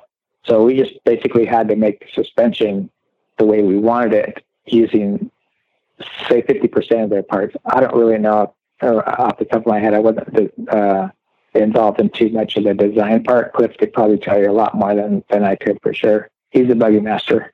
Yeah. Um, but uh, it, it's kind of different because we started with um, using some of Thunder Tiger's parts to to mm-hmm. make this car. Mm-hmm. And then from there, it snowballed, and and um, you know that's where the RC8 came from.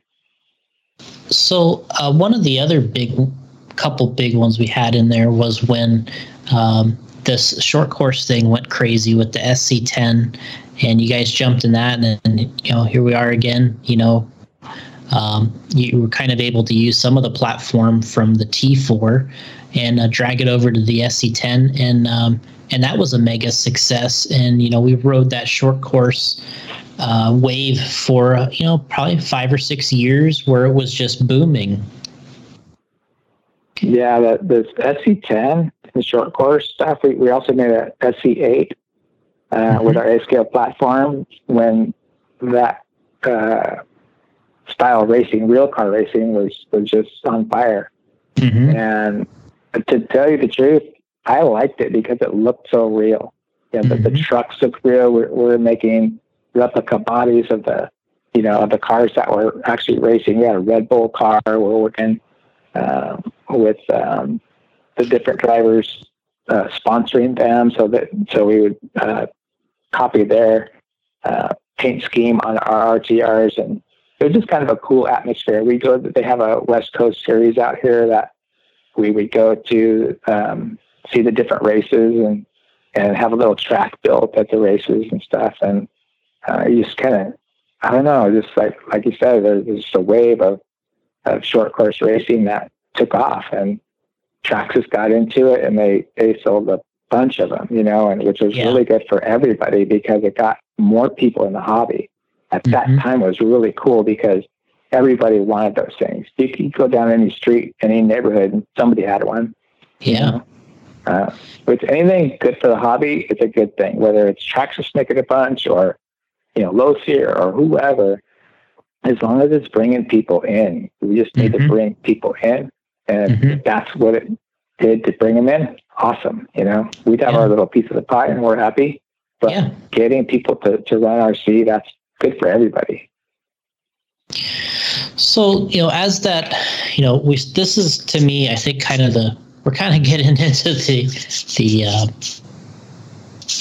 the end of the the run of of what I had built up for questions, but we're kind of getting into now where the the 10 scale buggy is to me what happened is that the the short course stuff kind of was really cooking for five or six years. It really spawned a lot of new racers, but then they all got curious. They got into buggy racing, uh, two wheel buggy racing, because for some reason we always end up back at two wheel buggy, and um, and then uh, things started changing. You know, the, the the track conditions. We started racing. We needed the tracks had more traction. The cars are are changing. You guys went and uh, revised and built a whole new B5 and a B5M, which had a first uh, mid motor buggy you guys made.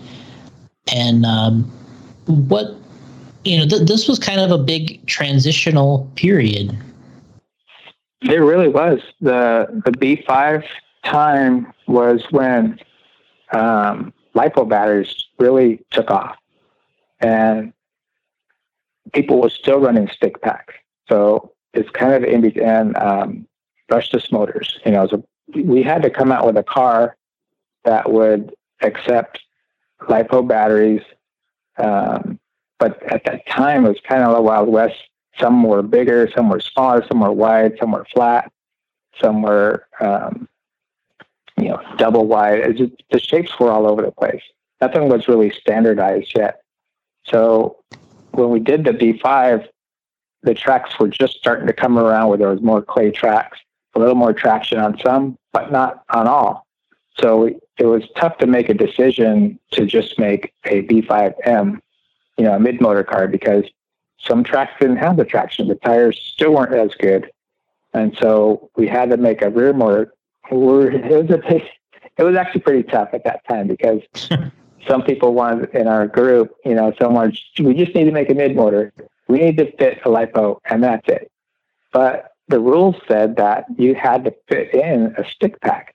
If you wanted to run the nationals, you had, the car had to be able to accept a stick pack in there because if a guy that maybe don't have all the cool latest stuff and he just has, you know, a brush motor and a stick pack, he's got to be able to race too. So he had to be able to fit his stick pack in there with a brush motor or whatever situation. So this was kind of um, a car that was, uh, it should have been the B6, but we had to make some sacrifices. That and that's why like the the the center of the chassis is so big you could put the battery in almost any way you want. Um, it's unfortunate because it's wider than we wanted it. There's so many things we, we wanted to do but couldn't do because of that darn uh, battery rule, mm-hmm. and also having a rear motor um, and a mid motor shock towers had to be a certain way, and and you, some you want to have the shock be able to go on the back side or the front side. It was just a you try to do too many things with one platform, and we did a good job with it. You know, um, it was just an odd time with all the lipo things going on. Right now, everyone pretty much has the same size. You know, maybe you have a shorty or, or a regular tall pack or something, but they're pretty much standards. So it makes it easier. But at that time, it was kind of a mess. You know. Yeah. So we did the best we could with what we were thrown at us. yeah, I mean, it's it's crazy because you're like, um, it was a situation where it's like, man, right now we really have to have a new car, huh? Because this is a tough time to um, to to make it exactly how we want. Yeah. So if you think of it like that, that would be like a B two. You know, we kind of changed platforms and we kind of put all this stuff on there something new, but you ended up with a B four. You know, you had to go through all these things to get to like now we got a B six point two, right? So you, you went through all these different things to get to what's a bitchin' car right now because you know, it has all these things that you had to go through, and it's all refined and it's all super fine tuned. And now it's a, it's a pretty good car. Uh, yeah. But the B5 was kind of a, you know, the middle child. Yeah.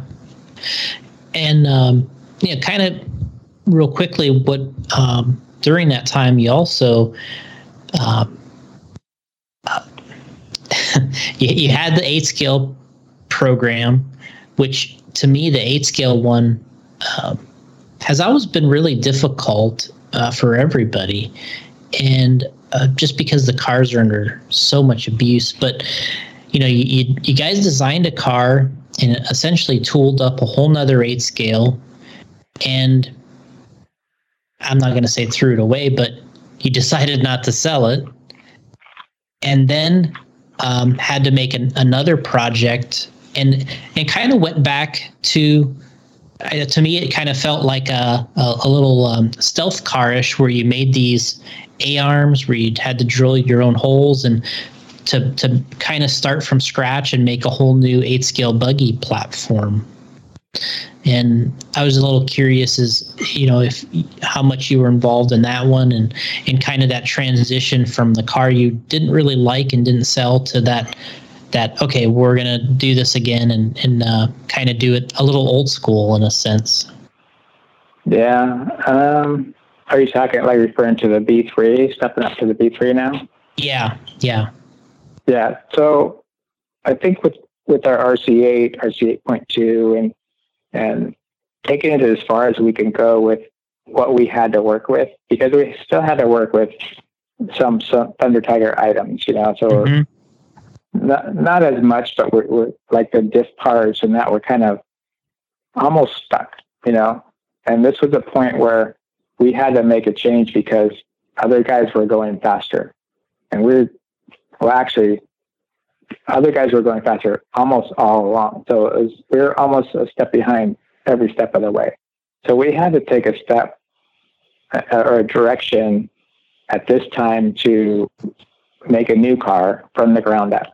Our, our design, Associated's design, 100%. percent mm hmm And so we did a lot of testing uh, with other brand cars. We, we drove everybody's cars, built them all up, and and some guys' cars were good on a certain type track, and other guys' cars work good on another type track. So you, you had basically a pillowball style or the caster block style, and um, you, you, had to decide.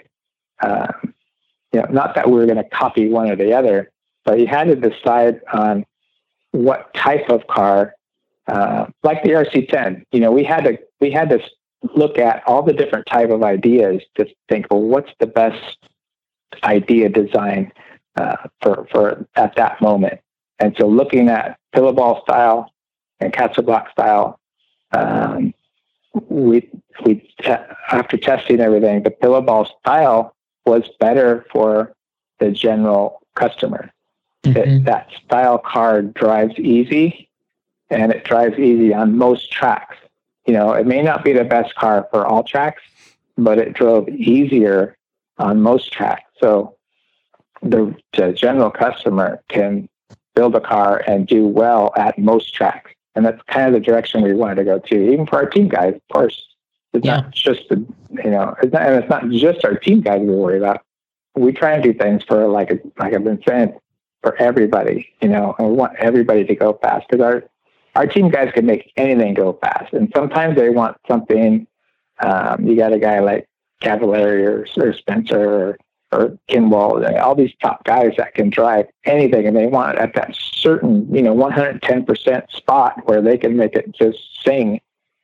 But you give that to a regular guy, and they're, all, they're all over the place. So yeah. we need a car that um, can work for most people most of the time, and that's the direction that we took with the with the B3. Um, and it, and it worked out. It was the right direction. So um, most of the time, it's a good car uh, on most of the tracks. You know, we get beat here and there, and and that's the name of the game. But um, it, it's a good car. It's a good yeah. platform. Yeah, it's been and it's been really successful. Um, um, I mean, you guys had uh, the last couple of years. Uh, you obviously won the eight scale worlds with uh, Davide Ongaro won won the eight scale worlds, and then Spencer, you know, winning this year uh, with the two wheel, um, kind of having both titles as the world champion uh, in those two classes. Uh, I don't think it gets harder than those two classes. I think those are the most difficult. Yeah, I think you're right. But the you know what's really neat is uh, when Spencer won and when Davide won they won with cars that pretty, you could pretty much buy everything on those cars. Yeah. You know, it's not like the stealth cars where yeah, we built these special cars that only these guys could have, and you know, and and it pretty much took that to win that race. But now nowadays it's just different. Things change so much and so fast that mm-hmm. if you want to go run race against Spencer, his next big big race, whenever that might be, um, you can pretty much have everything he's got in his car. And if you go and talk to him, he'll tell you how to set it up exactly like he's got. Mm-hmm. You know, he doesn't have special suspension arms or special tires or special this and that. It's it's at most races, he's got the same thing that you can go buy right off the shelf. I yeah. think it's it's kind of good uh, for the average guy to, to be able to do that. Yeah. It, it's actually hard for them to accept. I was gonna say, yeah, there's no excuses. Lots of now. times the driver, yeah, the drivers are like, "Really, mine's that close to his? Man, what am I doing wrong?" Yeah, yeah right. Well, right? It comes down to talent. but uh, I yeah, started so racing. I started racing again. Yeah, I mean, and and we'll we'll hit that right when we close out. But you you right. you got on. Um, you talked a little bit about the B getting into the B six. Um, probably the, the fastest two wheel buggy you ever really turned around, going from B five to B six. But you kind of explained in the B five generation where you were, and then the B six you kind of got to where you wanted to go in a sense because the electronics stabilized a little more and the batteries and motors, right? Yeah, yeah. So that, um, yeah, like we were talking about before with the B5, was there's so many different things happening at that time, and it got all refined uh, to where we can we could have we could come out with a B6. Mm-hmm. Um, the the batteries, the motor, there's no more rear motor stuff. You you can pretty much uh, with the, with the car now that we have, uh, there's three different positions you can have the motor, so you can have it, you know, all the way back, lay back. So a lot of guys that are running in Australia, some of the traps are, uh, tracks are kind of slippery, so they need to have the traction or, or any track that might be slippery. So having the motor way back um, helps them, and, and you can get to the point where you you lay the motor down. In the B5, when we went to Japan, I think when Spencer won, I made a special transmission case for those guys, and we basically laid out, made the the, the lay down transmission basically to get the motor way up front, and uh, that's kind of the first time we did that. Um, but that from the motor way up front, basically as far as you can go, to laying it back, it gives you that range um, in one platform. Um, and it's pretty simple to do too. You know, you change from one track to another, you can change that pretty quickly. But the car's pretty versatile, and at this point, all the suspension, um, like where the hinge pins are in the back, there's so many different positions you can get. You can get almost anything now. It's super refined, um, and easy. Like I said, easy for the guys to go out and um, you can go online look at somebody's setup sheet for for that track in the area and they they could have a good starting position. You know, it, mm-hmm. it's kind of easier than it used to be. It, it, there's a lot more that you can adjust, but you can get there quicker and and um, have it easy to drive. I think. And uh, you know, the one thing I was going to ask you too is with you know, and you, you, kind of alluded to it earlier, where um, you know the, the cost is going up a little bit more on these vehicles. Obviously, it, it needs to be a little higher over the years, just with uh, the way uh, inflation or whatever. But um, you know, you, you kind of alluded to it earlier that you know the you're always trying to keep the price in a in a great point, but with these vehicles turning around a little the platform turning around more quickly than they used to and and um, the being the, the product being a little more technical in terms of setting them up. Uh, where do you feel like the the 10 scale buggy like that class and that segment is at? In you know you mentioned you, you're doing some racing you got a good feel for where the cars are at today. And and uh, do you think that, that it's still kind of in a healthy direction or do you think it's going a little more towards touring car, or is it kind of in that middle ground still? Um, I think all RC cars are going to that touring car thing. It's just a matter of how long it takes to get there. Yeah. And we talk about the touring car thing getting there. Well, slot cars back in the day, they kind of the same thing. They started with inline motor with stamped parts and everything. And it got to where now um, there's only a few guys that race the very top class. There's maybe 20 guys, you know, that kind of race it worldwide. And, and it's really a shame because of the price is so much for to go to a big race like that. And, and touring cars getting there. And I'm sure these cars will get there someday, but we're doing our best to to keep it keep the cost down, even to the point where um, we look at every single piece that goes in that box, every single piece, and you know something may cost two cents more here or a dime there, but when you add up ten of those, ten things that's you know ten cents more, that's a buck. Mm-hmm. So every time you, you can take off a buck here and there, it's saved that money for the customer. Mm-hmm. Uh, and it, when you make things cost too much, you're going to scare away these guys enough, not have more people racing. Everything we're doing is trying to get people into the sport and race. And yeah. I think the car that we have, this B6, um, I started racing about three years ago, um, kind of when my, my dad, my mom passed away. My mom and dad passed away, and it freed up some of my time to go do some of this stuff. Um, and in doing so, it got me more familiar again with uh, with what we're making, It, and I, I needed to be uh, more in that spot. I don't drive like I used to be. I'm not at that world champion level or national champion level anymore. But I have a good time on Wednesday nights at OCRC, and um, makes me feel good. And I know that my car is better than I am, mm-hmm. and I mm-hmm. think a lot of the cars now are better than the driver is.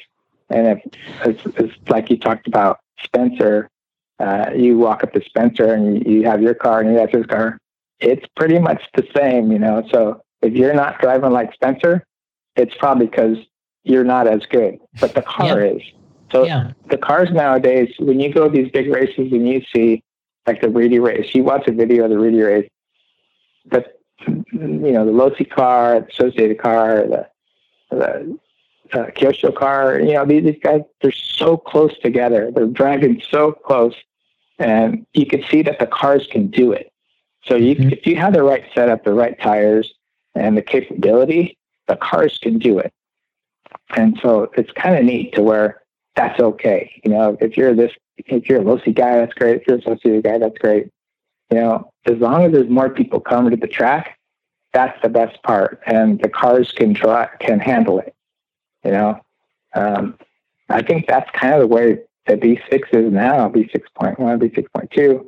It's it's a really good car to drive. It, it's fun to drive, and it and you still have to tune it, of course, springs and tires and shocks and all that. But it's tunable to get to where it's better than you are.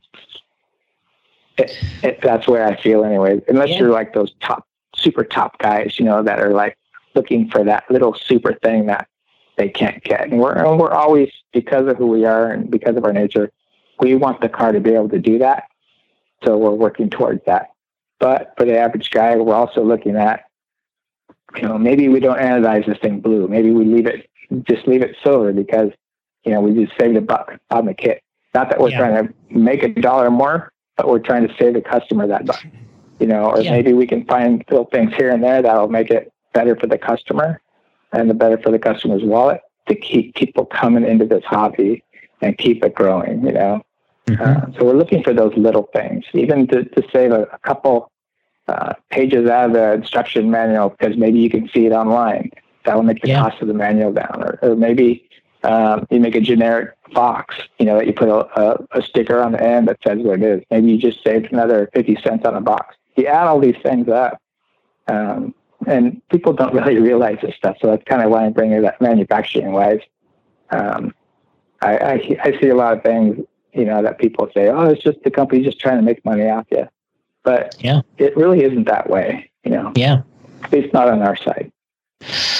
So, um, recently, uh, you guys did some brand realignment where you kind of were able to and I'm sure this is something that you maybe have always wanted to do or in the last 10 years, but you're able to say, you know, really the name of the company is Associated Electrics, and underneath that you have Team Associated, Reedy, and now you have this Element RC.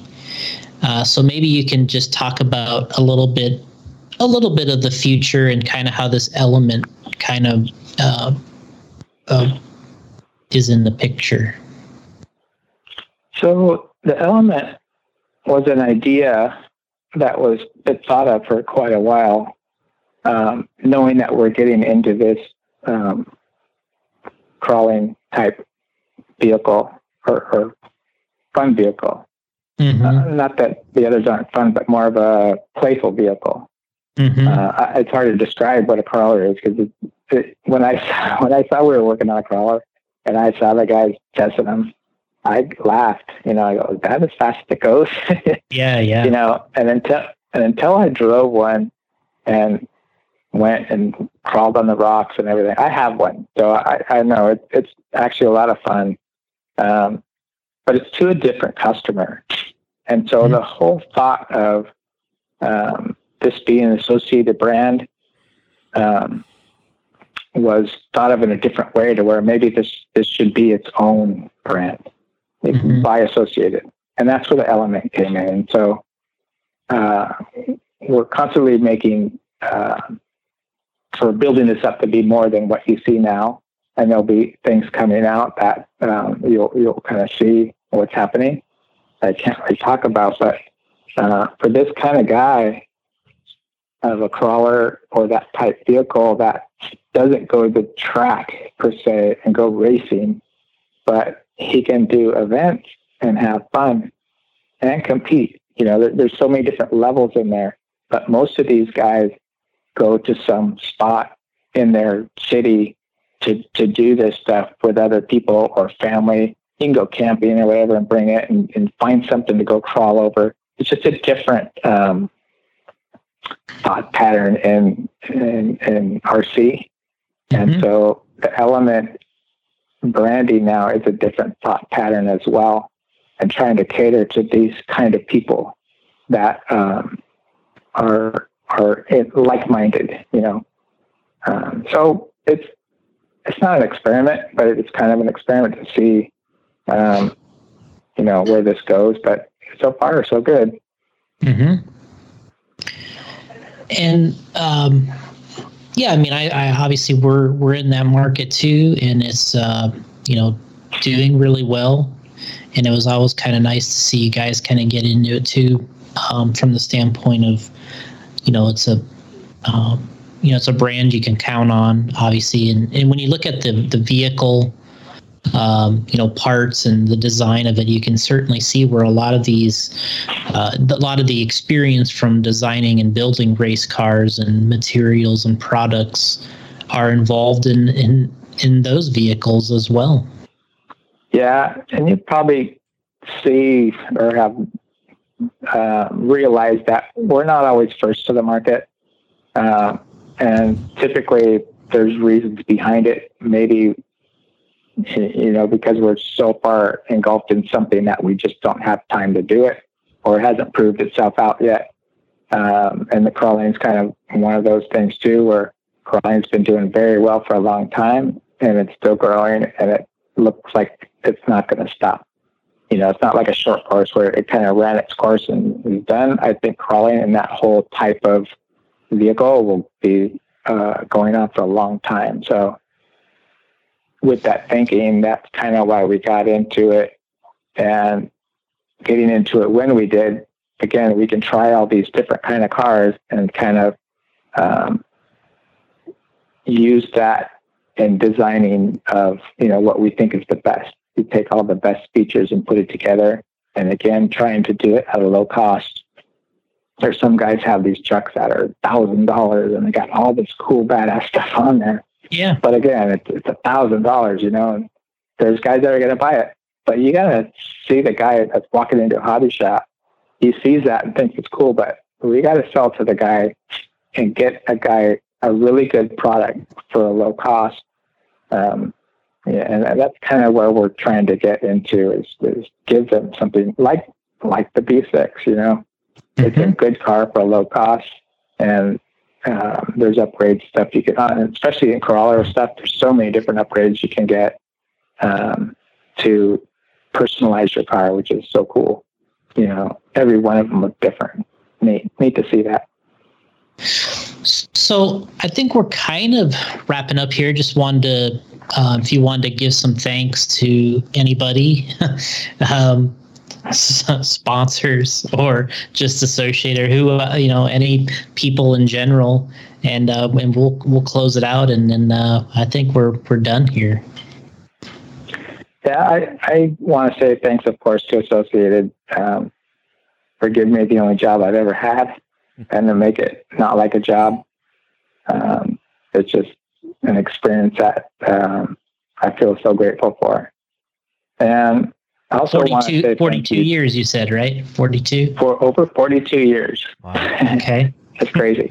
Yeah, that's, that's too long, but, but I like it. I, you know, I, I can say, you know, you hear all these people talk about their jobs, like, ah, I got to go to work tomorrow. Oh, I got to do this. I'm like, oh, I got to go to work tomorrow. You know, what am I going to yeah. make? You know, I got. Yeah. it's kind of neat. I didn't talk too much about prototyping stuff. I really, really, really like prototyping stuff. So whenever we come out with something new, and I get to make stuff. I got a CNC mill. I can work on that and make it, or, or lathe, or whatever. I, I really, really enjoy that. And um, doing this uh, for business, for work, it, it lets me do what I really like to do. So thank you, Associated. Um, and I want to thank too um, people like you and basically all the racers I've worked with um, through through my whole experience from when I first started till now. And it's kind of neat because it's it's a it's a family that I feel close to anywhere I go. I went to the uh, World Championships they had over the summer at um, Steel City in, in Pomona and saw some of the guys that when I used to race A scale on road, they were there. You know, Ralph Jr. was there, Bill Jianas was there, Chuck Moon, all, all these guys. And I could just go right to them, just start talking to them like it was yesterday. Yeah. And everywhere in between. I can go to different tracks and all that. It's like a family um, that is really um, part of the probably the best thing of this whole industry is is having that family. Um, and I, I, just want to thank the guys along the way. You know, whether you're a top racer or guy I just met at the track or whatever, just um, thank you for being part of the family and and and help everybody that you can. Just think of ways to get people in the hobby. Um, and uh, I think one of the things I wanted to touch base with was uh, how do we get people into the hobby? And that, that's probably a maybe a, a podcast you can do is how, how to get people into the hobby.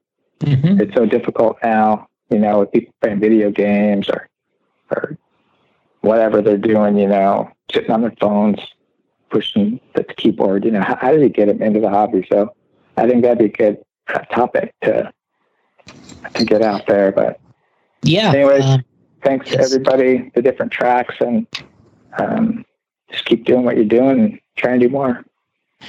Well, we totally appreciate it, and definitely a lot of great stories. And uh, we've been trying to get it done for a little while, but you know, we had a Cliff on some time ago, and and we'd like to. We'll definitely revisit. We can kind of um, get back into some of the other questions we may have, and there's.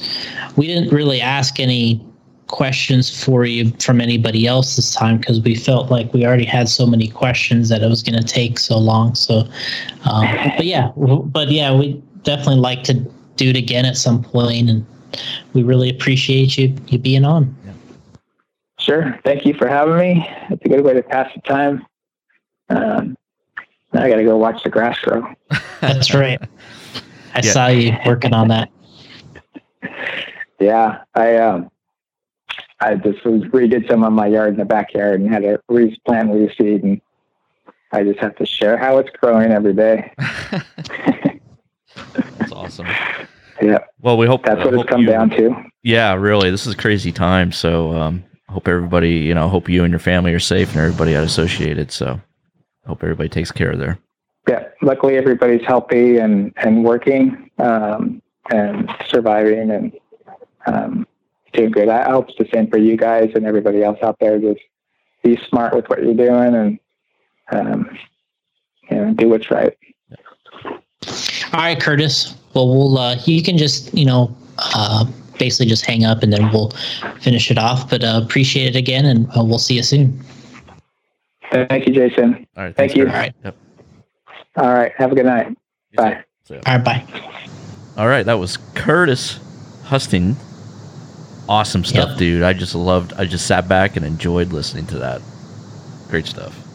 Yeah, I mean, I I, I thought that that's kind of where you would be with the whole thing because it really goes through uh, that great time period there, where especially where you know you know you were you're maybe the most active in RC and um, I mean there is so much there. I mean we could redo that whole thing all over again and spend another three or four hours talking to him about some of that stuff he did. But you know, we tried to hit some of the highlights and and uh, and like he said, I mean, he told me earlier, you know, he's like, because I was looking at these questions and he's like, some of this stuff, he's like, I kind of forgot about, you know, like he's like, it's just, he's like, you do so much stuff over the years, and he's like, you some of the stuff he's like I haven't thought about in so long.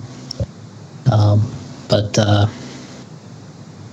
yeah, I thought it would be cool. I know we we always do so well with uh, like when we talk about the vintage and uh, the old days, the glory days, and all that stuff, and. Uh, yeah, I got a feeling this is going to be a good one for those guys.